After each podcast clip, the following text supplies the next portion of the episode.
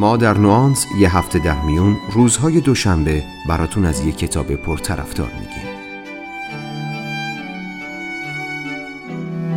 نوانس.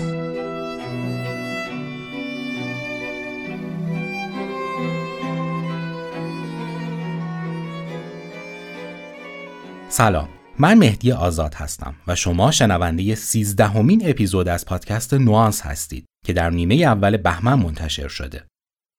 در فصل دوم نوانس ما به سراغ موضوع فلسفه و سبک زندگی میریم و کتابهایی رو به شما معرفی می‌کنیم که می‌تونه روی کیفیت زندگی ما تأثیر مطلوبی داشته باشه.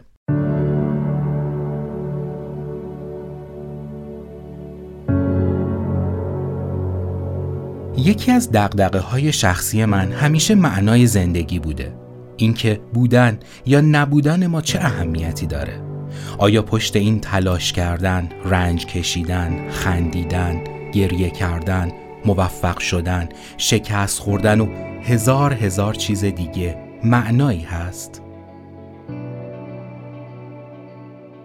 ما متولد میشیم، زندگی می‌کنیم، به دست میاریم، از دست میدیم و بعد از خودمون می‌پرسیم خب که چی؟ و این سوال خب که چی؟ سوالیه که هیچ وقت دست از سر ما بر نمیداره.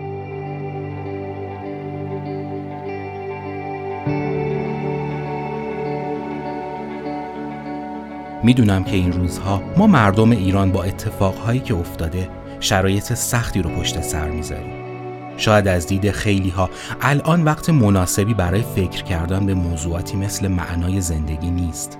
اما به نظرم اتفاقا الان بهترین وقته که بیشتر به این موضوع فکر کنیم. در واقع ماجراهای یک ماه اخیر بهانه ای شد تا من دوباره درباره این موضوع فکر کنم. یادم چند سال پیش کتاب خوندم به اسم هاکاگوره که یک روایت قدیمی درباره فلسفه زندگی سامورایی بود مهمترین ایده‌ای که توی کتاب من رو تحت تأثیر خودش قرار داد این بود که تا زمانی که تکلیف خودمون رو با مرگ روشن نکردیم هرگز زندگی رو به معنای واقعی تجربه نخواهیم کرد. من هنوز جواب سوالات خودم رو پیدا نکردم. مطمئن نیستم که آیا زمانی به جواب می‌رسم یا نه. از دید خودم هنوز در سفرم و به هیچ سرمنزل یقینی هم فرود نیومدم. اگر شما هم مثل من چنین گم شده ای دارید این فصل رو همراه هم باشید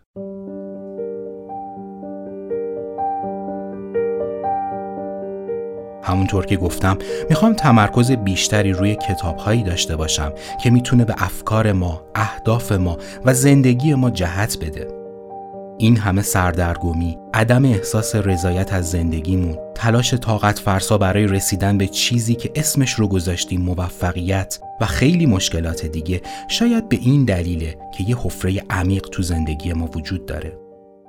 حفره که از عدم شناخت خودمون و نداشتن مقصد و مقصودی برای زندگیمون ناشی میشه.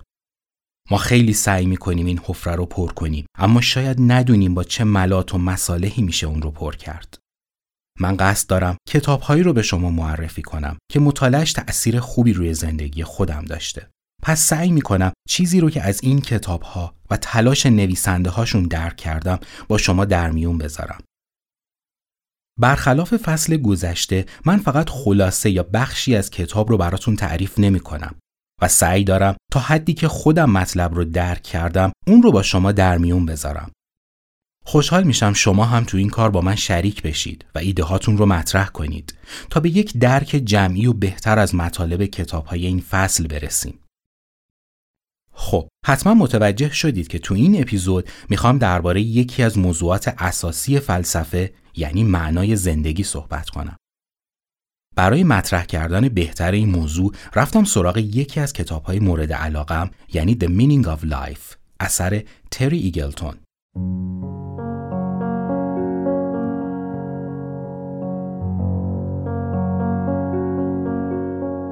تریگلتون یک فیلسوف به معنای کلاسیک نیست در واقع منتقد و نظریه پردازی در حوزه ادبیات ولی پیوند غیرقابل گسست فلسفه و ادبیات اون رو به نویسنده ای بدل کرد که جز تأثیرگذارترین اندیشمندان حال حاضر دنیا به شمار میاد. تو دنیای فلسفه ما با چالش های مختلفی روبرو هستیم. اما از بین این همه موضوع چرا من معنای زندگی رو انتخاب کردم؟ دلیلش شاید فقط دقدقه های شخصی خودم نبود. اگه یادتون باشه تو فصل گذشته به توسعه فردی پرداختیم. اما به نظر من توسعه فردی محقق نمیشه مگر اینکه ما یک تصویر نسبتا روشن از زندگی داشته باشیم. این تصویر فقط زمانی واضح میشه که معنایی برای زندگیمون داشته باشیم. قرار نیست فقط وارد یک سری بحث های تئوریک فلسفی درباره معنای زندگی بشیم. اما هر تصمیمی، هر برنامه‌ای، هر هدفی زمانی ارزشمنده که معنایی پشتش وجود داشته باشه. چطور می‌تونم خودم رو نشناسم و بعد دنبال هدف گذاری برای زندگیم باشم؟ اصلا اگه این زندگی هیچ معنایی نداشته باشه چه اتفاقی میافته؟ اگه ما فقط بازیچه دست تقدیر باشیم چی؟ یا بالعکس اگه صاحب اختیار باشیم و مسئول سرنوشتمون چطور؟ خیلی همون معتقدیم ما موجوداتی مختار هستیم اما به محض اینکه مشکلی پیش میاد دنبال هزار و یک بهانه میگردیم که چه چیزهایی باعث شکست ما شدن. به نظرم علت این تناقض در درجه اول می‌تونه نداشتن شناخت از خودمون و معنای زندگیمون باشه. خب بیایید با هم بریم سراغ کتاب معنای زندگی تا ببینیم چه پیامی برامون داره و چه چیزهایی می‌تونیم ازش یاد بگیریم.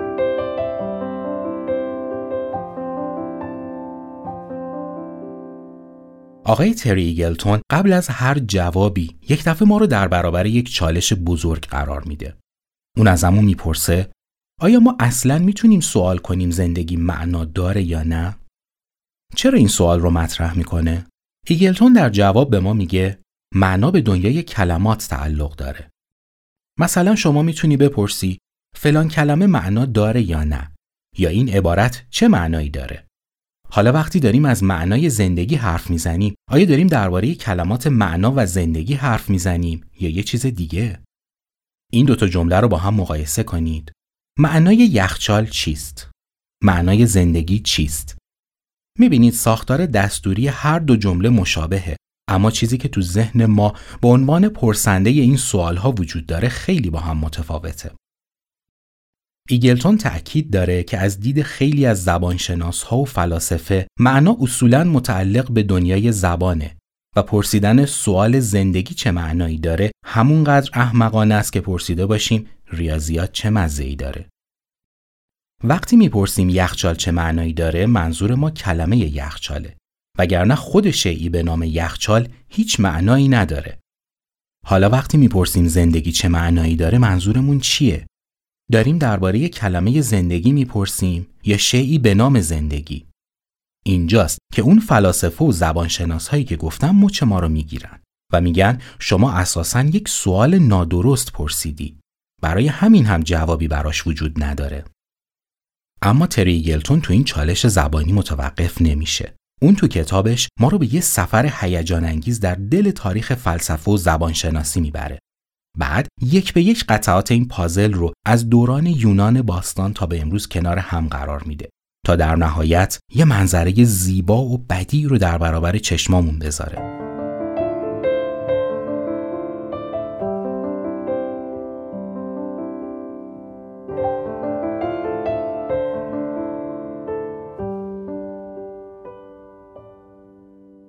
برگردیم سر پرسش اساسی زندگی. چرا ما وجود داریم؟ یا اینطوری بپرسم چرا ما به جای اینکه وجود نداشته باشیم وجود داریم؟ کسی تا حالا نتونسته جوابی به این سوال بده. در بهترین حالت هم بعضی ها سعی کردن این سوال رو با سوال ما چطور به وجود اومدیم عوض کنن. بعد هم برای جواب یک عده رفتن سراغ متون کهن دینی و خدا رو به عنوان جواب معرفی کردن. و یک عده هم رفتن سراغ علوم تجربی و بیگ بنگ رو سرمنشأ هستی دونستن. اما یه عده هم پیدا شدن که گفتن این سوالها اساسا سوالهای اشتباهی هستند و بیشتر از اینکه ما رو به جایی برسونن گمراهمون می‌کنن. درسته که این سوالها از نظر علمی خیلی مهمن اما کمک زیادی به کشف معنای زندگی ما نمی‌کنن. یکی از این آدم ها ویتگنشتاین بود. ویتگنشتاین میگه این سوال ها فقط از نظر دستوری سوال هستند. وقتی که ما با عصبانیت از یه نفر می‌پرسیم به چی زل زدی واضحه که منتظر هیچ جوابی از طرف مقابل نیستیم. بذارید یه مثال دیگه بزنم. مثلا می‌تونم بگم من کلاه دارم و می‌تونم بگم من درد دارم. ساختار دستوری این جمله ها خیلی به هم شباهت داره. اما یا من می‌تونم دردم رو روی تخت جا بذارم یا می‌تونم به کسی نشونش بدم؟ فکر می‌کنم تا اینجا منظور اون زبانشناس ها رو کاملا متوجه شدید که چرا ادعا می‌کنن سوال معنای زندگی چیست سوال نادرستیه. کار به همینجا ختم نمیشه. ایگلتون کلی مثال داره که نشون میده وقتی ما درگیر این بازی های زبانی میشیم چه مشکلاتی برامون پیش میاد. یکی از بازی های زبانی وقتی اتفاق میفته که ما با اسامی فیزیکی و متافیزیکی به شکل یکسان برخورد می‌کنیم. برگردیم به همون مثال یخچال.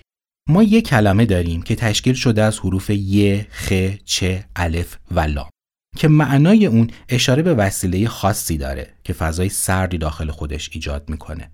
ریشش هم از اینجاست که قدیم چاله هایی تو زمستون درست می‌کردن و یخ رو برای تابستون توش نگه میداشتن. پس این کلمه یخچال یه ما به ازای بیرونی داره.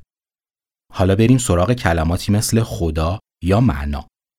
ریشه خیلی از مشکلات ما از همینجا شروع میشه. وقتی از خدا حرف می‌زنیم هیچ ما به ازای بیرونی وجود نداره که نشونش بدیم.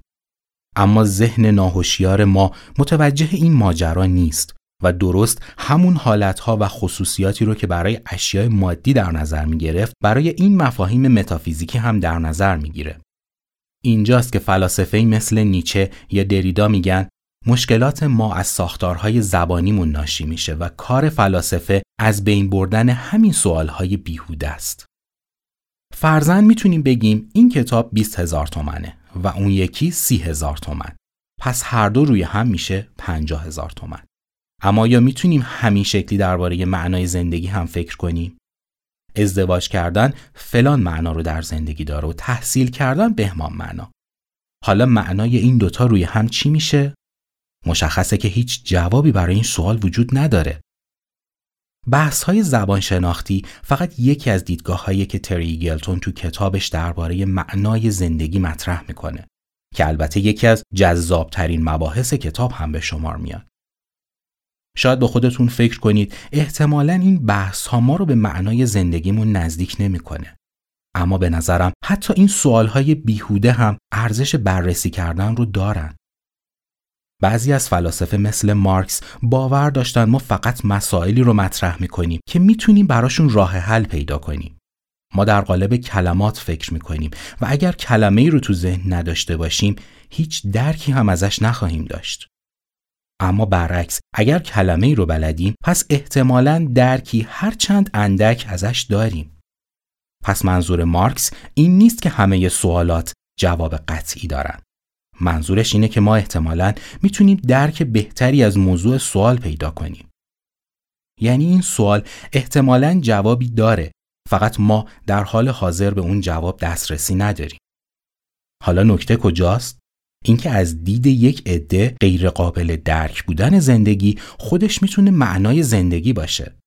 سهراب سپهری وقتی میگه کار ما نیست شناسایی راز گل سرخ کار ما شاید این است که در افسون گل سرخ شناور باشیم. شاید داره به همین قضیه اشاره می‌کنه.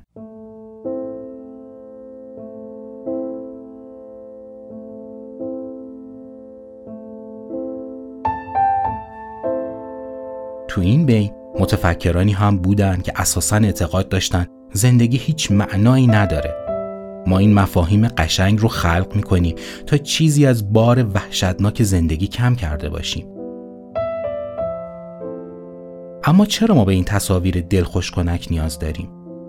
می‌دونیم که احتمالا ما تنها موجودات صاحب خداگاهی هستیم یعنی می‌تونیم از خودمون بپرسیم ما کی هستیم؟ اینجا چه کار می‌کنیم؟ از کجا اومدیم و هدف از اومدنمون چی بوده؟ ما تنها موجوداتی هستیم که به قول هایدگر می‌تونیم به چیزی به نام وضعیت انسانی هم فکر کنیم. در حالی که هیچ گربه ای نمی‌تونه به وضعیت گربه خودش و سایر گربه ها فکر کنه. همین خداگاهی و توانایی فکر کردن به وضعیت انسانی عامل اصلی خیلی از اضطراب های وجودی ماست. روانشناس ها میگن ترس از مرگ، ترس از بیماری و کلا ترس از دست دادن ریشه خیلی از تلاش ها و تقلاهای ماست.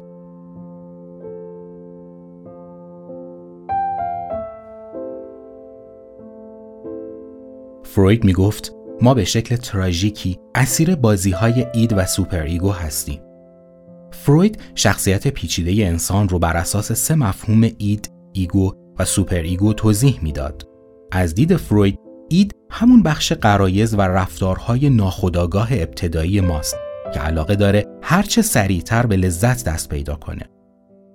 superego بخش اخلاقی و آرمانی شخصیتمونه و ego هم بخش منطقی و سازمان یافته روان ماست. یکی از وظایف ego اینه که بین خواسته های id و آرمان های superego تعادل برقرار کنه. و از نگاه فروید اختلال و بیماری های روانی زمانی پدیدار میشه که ego نتونه وظیفش رو به درستی انجام بده. از دید بعضی ها ساخت مفاهیمی مثل خدا، زندگی پس از مرگ و معنای زندگی از فقره کارهایی بود که ego در طی تاریخ بشر انجام داد. یعنی برای اینکه تعادل بین id و superego رو حفظ کرده باشه این مفاهیم رو خلق کرد تا جلوی اضطراب وجودی ما رو از بیمعنایی و بیهدفی زندگیمون بگیره. از دید این نظریه پردازها زندگی ما چیزی بیشتر از یک تراژدی کوتاه نیست و تا زمانی که زنده هستیم از قید رنج کشیدن رها نمیشیم.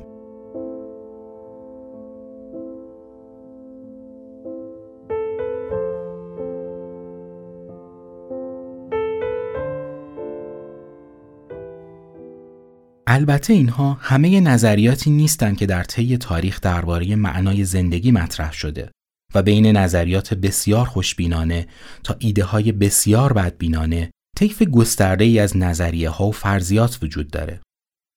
چیزی که تا اینجا شاهدش بودیم مجموعی از کلان روایت ها و کلان معناها بود. یعنی نظریه هایی که سعی داشتن توضیح نسبتا جامعی برای هستی و زندگی داشته باشند. به تدریج که از عواست قرن بیستم به سمت جلوتر میایم کم کم قدرت این کلان روایت ها کمتر و کمتر میشه. تو دوران پست مدرن ما به این نتیجه رسیدیم که زیر پامون خیلی هم محکم نیست. ایگلتون میگه بحث از معنای زندگی برای فلاسفه قرون وسطا هیچ موضوعیتی نداشت. زندگی ما سایه ای از الطاف خدا بود و خدا به خاطر این لطف بیپایان بود که ما رو خلق کرد. ایده مثل فردیت یا معنای زندگی جایگاهی در زندگی انسان پیشا مدرن نداشت. زندگی انسانهای اون دوره تحت کنترل سنت ها و مذاهب بود.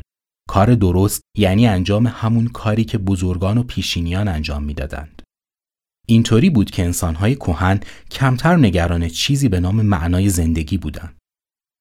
اما برای انسانهای دوران مدرن سوال از معنای زندگی بنیادی ترین سوال هستی بود. وقتی کشتی سنت ها به گل نشست جستجو برای معنای زندگی در مقیاس کلان الزام آور شد. اگزیستانسیالیسم یا مکتب اصالت وجود اوج این داستان بود. مکتبی که فلسفه، ادبیات و هنر رو تحت سلطه خودش گرفت. طبق این نظریه اندیشیدن فلسفی با موضوع انسان آغاز میشه. اگزیستانسیالیست ها می‌گفتن درسته که هستی پوچ و بیمعناست اما ما این توانایی رو داریم که به این زندگی معنا بدیم. نه تنها این قابلیت رو داریم که این کار مهمترین وظیفه ماست. درست همینجاست که راه اگزیستانسیالیست ها از نیهیلیست ها یا پوچگراها جدا میشه. معنا دغدغه اصلی نویسنده های مثل سارتر یا کامو بود. نکته عجیب اینجاست که در تمدن سرمایهداری پیشرفته پسا مدرن هم کم کم داریم به سمت شکل زندگی پیشا مدرن کشیده میشیم. برای بسیاری از ما دوره معنا به سر رسیده. ما از مقولات متافیزیکی سرخورده شدیم و سرگرم چیزهای کوچیک و پیش پا افتاده هستیم. برای بسیاری از فلاسفه حتی خود کلمه معنا هم اصطلاح مشکوکیه. اگه انسانهای دوران کوهن سرسپرده متون مذهبی و راهبران سنتی بودند ما سرسپرده رسانه ها، دنیای مد و مفاهیم کاملا مادی زندگی شدیم. این روزها مدرنیته و سرمایهداری ما رو سرسپرده قدرت، سود و بقای مادی کرده. این شیوه تک تک عناصر زندگی ما رو از معنا توهی کرده و همه چیز برای ما تبدیل شده به یک ابزار. فشار بیش از حد ارزش های جدید باعث شده نشانه های آسیب روانی و اجتماعی تو هر گوشه پدیدار بشه. از هنر گرفته تا روابط جنسی. عرصه باورهای معنوی به شدت آسیب دیده و معنای زندگی افتاده به دست ماساژورهای معنوی، گروه و فروشندگان تکنیک های خوشبختی. حتی دین و مذهب هم تبدیل شده به وسیله‌ای برای کسب حداکثر سود و منفعت مادی و می‌بینیم مبلغان مذهبی رو که به شیوه کشیشان قرون وسطا در شبکه های تلویزیونی بهشت رو قطعه قطعه به مؤمنین میفروشند.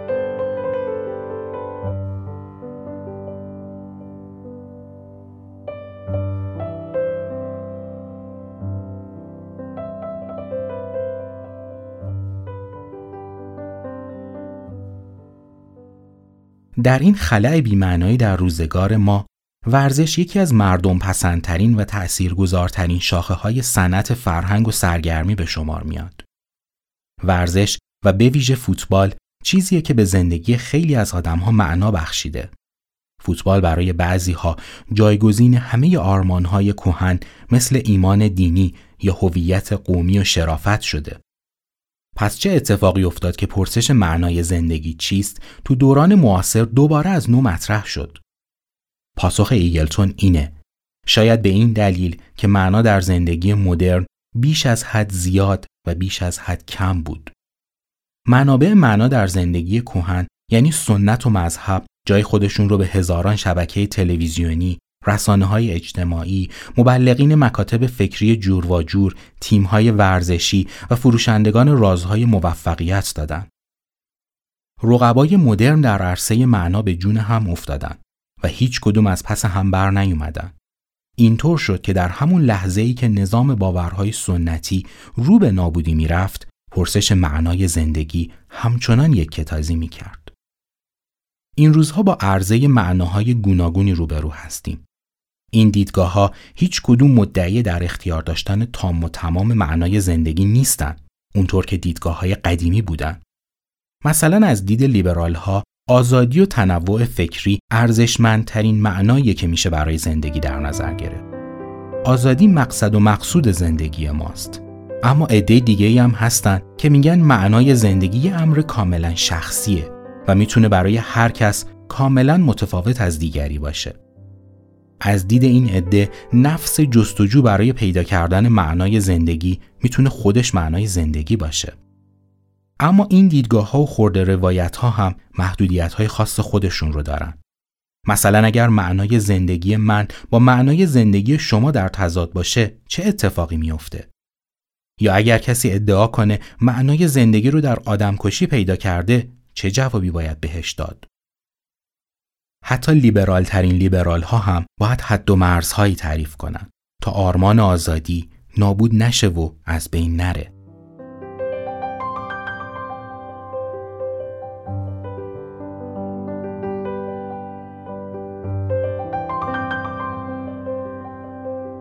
پرسش معنای زندگی چیست از یه جهت دیگه هم می‌تونه چالش برانگیز باشه. تو زبان انگلیسی کلمه مین کاربردهای گسترده و متفاوتی داره. تو زبان فارسی هم به همین صورته. مثلا منظور، نکته، موضوع، تعبیر، مقصود، تفسیر و مقصد معادلهای مختلف کلمه معنا در زبان فارسی هستند.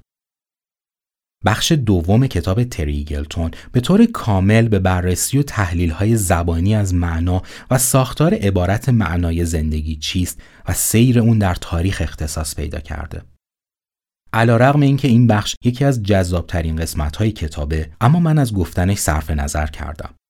دلیلش هم این بود که بررسی سیر تحول واژه ها و بار معنایی گوناگونشون در تاریخ از حوصله یک اپیزود خارجه و شاید لازم باشه براش یه اپیزود جداگانه در نظر بگیریم. پس برگردیم به سوال اصلیمون.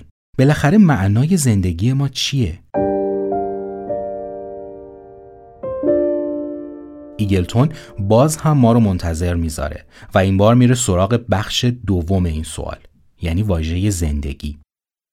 واژه زندگی هم مثل معنا چالش برانگیزه فهمیدن دلیلش چندان سخت نیست. ما فقط می‌تونیم درباره زندگی صحبت کنیم. در واقع اصلا چیزی به نام زندگی وجود خارجی نداره. صحبت های اول این اپیزود رو یادتونه؟ همون ماجرای درد و کلاه رو میگم. زندگی هم چیزی از همین قسم.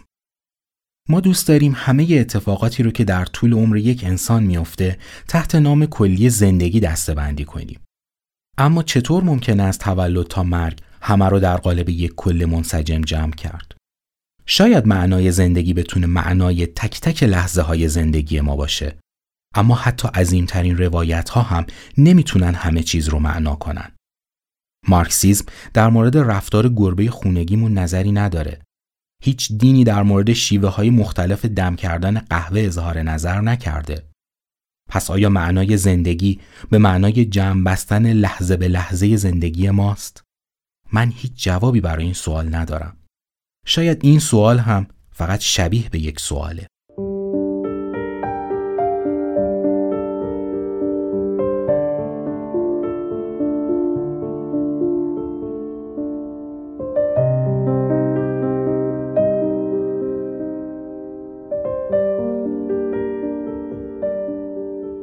این روزها خیلی ها تلاش دارن تا خوشبختی رو به عنوان معنای زندگی به ما غالب کنن. البته این خوشبختی یه معنای کاملا مادی و روزمره داره. داشتن مقادیر زیادی پول، وسایل گرون قیمت، ماشین های مدل بالا و چیزهای شبیه به این. اما بیایید بدون تعارف از خودمون بپرسیم چرا باید به دنبال این نوع از خوشبختی باشیم؟ خوشبختی مثل پول یا قدرت وسیله برای رسیدن به یک هدف دیگه نیست. ما از پول برای رسیدن به چیزهایی که دوست داریم استفاده می کنیم.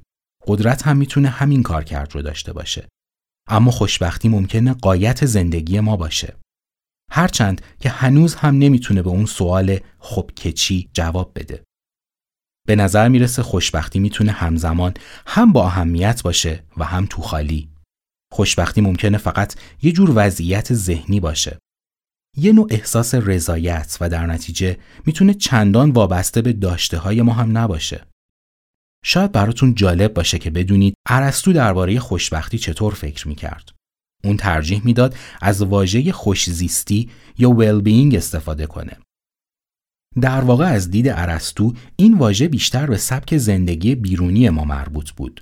نه به احساس رضایت و لذت ذهنی که تجربه می‌کنیم. فضیلت از دید ارسطو بیشتر نوعی کردار اجتماعی بود و خوشبختی می‌تونست طرز زندگی ما باشه. ما می‌تونیم مثل فیلم ماتریکس به یه ابررایانه وصل باشیم و در دنیای مجازی احساس فریبنده خوشبختی کامل رو تجربه کنیم. ولی آیا این چیزیه که ما واقعا دنبالش هستیم؟ آیا این فقط یه جور خودفریبی نیست؟ اگه فرض کنیم خوشزیستی می‌تونه به معنای شکوفایی خلاقیت و رشد توانایی های استثنایی انسان باشه اون وقت خوشبختی می‌تونه همون کاری باشه که انجام میدیم و با انجامش به کمال می‌رسیم و ازش لذت می‌بریم. اما خوشبختی در تنهایی محقق نمیشه و این تفاوت اصلی خوشبختی و لذت جوییه به قولی ما یا همه با هم خوشبختیم یا همه با هم بدبختیم. به همین دلیله که معنای واقعی خوشبختی خیلی متفاوت از چیزیه که تو سمینارهای موفقیت میشنویم. اگه خوشبختی نوعی سبک زندگی و شرایط ذهنیه پس ممکنه چندان هم به موقعیت مادی ما وابسته نباشه. یعنی مهم نباشه ما چقدر پول داریم، چه ماشینی سوار میشیم، شغلمون چیه یا کجا زندگی می‌کنیم. بلکه بیشتر به این موضوع ربط داره که ما چطور زندگی می‌کنیم. آیا شجاع، شریف و سخاوتمند هستیم؟ و سوال بعدی اینجاست که آیا خوشبختی معنای زندگی ماست؟ از دید ایگلتون خوشبختی و خوشزیستی می‌تونه یکی از پایه های اصلی معنای زندگی ما باشه. اما خوشبختی یه دوست بزرگ هم داره و اون هم عشقه. عشق نیروی قدرتمند دیگه که می‌تونه به زندگی ما جهت بده. عشق چیزیه که معنای زندگی ما رو از یک موضوع کاملا شخصی خارج می‌کنه. عشق ما و معنای زندگی ما رو به دیگری و بعد به دیگران پیوند می‌زنه. معنای زندگی چیزی متعلق به من نیست. چیزی متعلق به ماست. این درست نقطه مقابل دیدگاه که به معنای زندگی نگاه کاملا فردی دارن. تری گلتون میگه از دید بعضی ها عشق و خوشبختی دو نظریه رقیب هستند. اما رقبایی که ایگلتون معتقده نه تنها تعارضی با هم ندارن که از قضا می‌تونن مکملهای خوبی هم برای هم باشن. عشق و خوشبختی فقط دو تا جواب تئوریک به یک سوال آکادمیک نیستن. مسئله متافیزیکی نیستن. چیزی جدایی از زندگی نیستن. به تعبیر دیگه معنای زندگی می‌تونه شیوه زندگی کردن ما با عشق و خوشبختی باشه. اگه خوشبختی به معنای شکوفایی استعدادها و رشد و موفقیت ما باشه، عشق می‌تونه رابطه‌ای برای شکوفایی و موفقیت طرفین باشه. و اگه فرض کنیم یکی از شرایط لازم برای خودشکوفایی ما رفتار منصفانه و مشتاقانه با دیگرانه پس اخلاق می‌تونه سومین وجه از معنای زندگی ما رو شکل بده. به این ترتیب ما برای خوشبختی مجبور به انتخاب گزینه هایی نیستیم که فقط شکوفایی ما رو تضمین کنه. موفقیت ما به معنای لگدمال کردن دیگران نیست. ایگلتون به سراحت اعلام می‌کنه در خوشبختی، نوع دوستی، عشق، موفقیت، لذت و خیر بیشتر برای همه آدم ها قطعه هایی از پازل معنای زندگی وجود داره. ما می‌تونیم از بین قطعات این پازل ترکیب منحصر به فرد خودمون رو انتخاب کنیم و به شیوهی زندگی کنیم که خاص خود ماست. کسی که دزدی می‌کنه می‌تونه ادعا کنه داره برای خوشبختی خودش تلاش می‌کنه. اما این شخص قانون اخلاقی رو زیر پا گذاشته. پس سهمی از معنای زندگی نداره. کس دیگه ای رو فرض کنید که داره برای موفق شدن تلاش می‌کنه. اون فکر می‌کنه خوشبخته چون زندگی خوبی داره و به کسی هم بدی نکرده. اما چیزی از عشق هم به گوشش نخورده. این شخص هم از دید ایگلتون سهم چندانی از معنای زندگی نداره.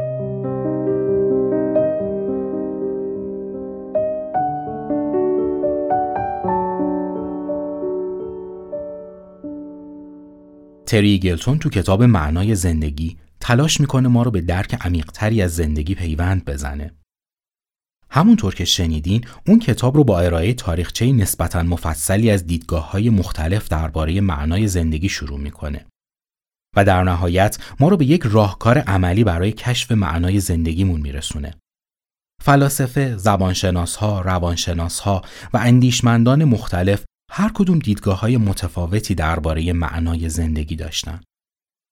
ایگلتون سرآخر به اینجا می‌رسه که معنای زندگی چیزی از جنس تعابیر و تفکرات ذهنی نیست. معنای زندگی شیوه زندگی کردن ماست. ایگلتون معتقد سوال از معنای زندگی هنوز به جواب نهایی نرسیده. این ماجرا در طی قرون فیصله پیدا نکرده و شاید هرگز هم جواب معینی بهش داده نشه. ما تو دوران مدرن متوجه شدیم نمی‌تونیم به همه سوالات پاسخ بدیم. و بی تردید سوال معنای زندگی چیست هم یکی از همون پرسش هاست. شکست در پیدا کردن معنای مشترک در جهان خطرناکی که در اون زندگی می‌کنیم می‌تونه همزمان ترسناک و البته امیدوار کننده باشه. هرچند که ایگلتون باور داره پاسخ این سوال جایی در مثلث عشق، خوشبختی و اخلاق نهفته شده.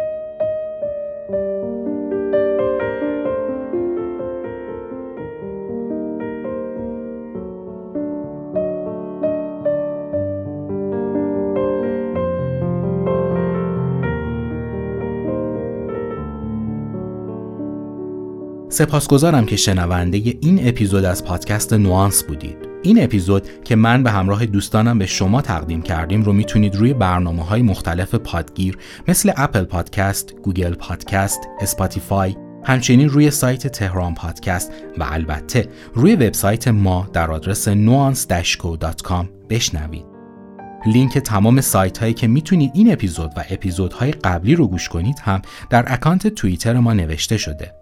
منتظر نظرات و پیشنهاداتتون هستیم. تا اپیزود بعد خدا نگهدار.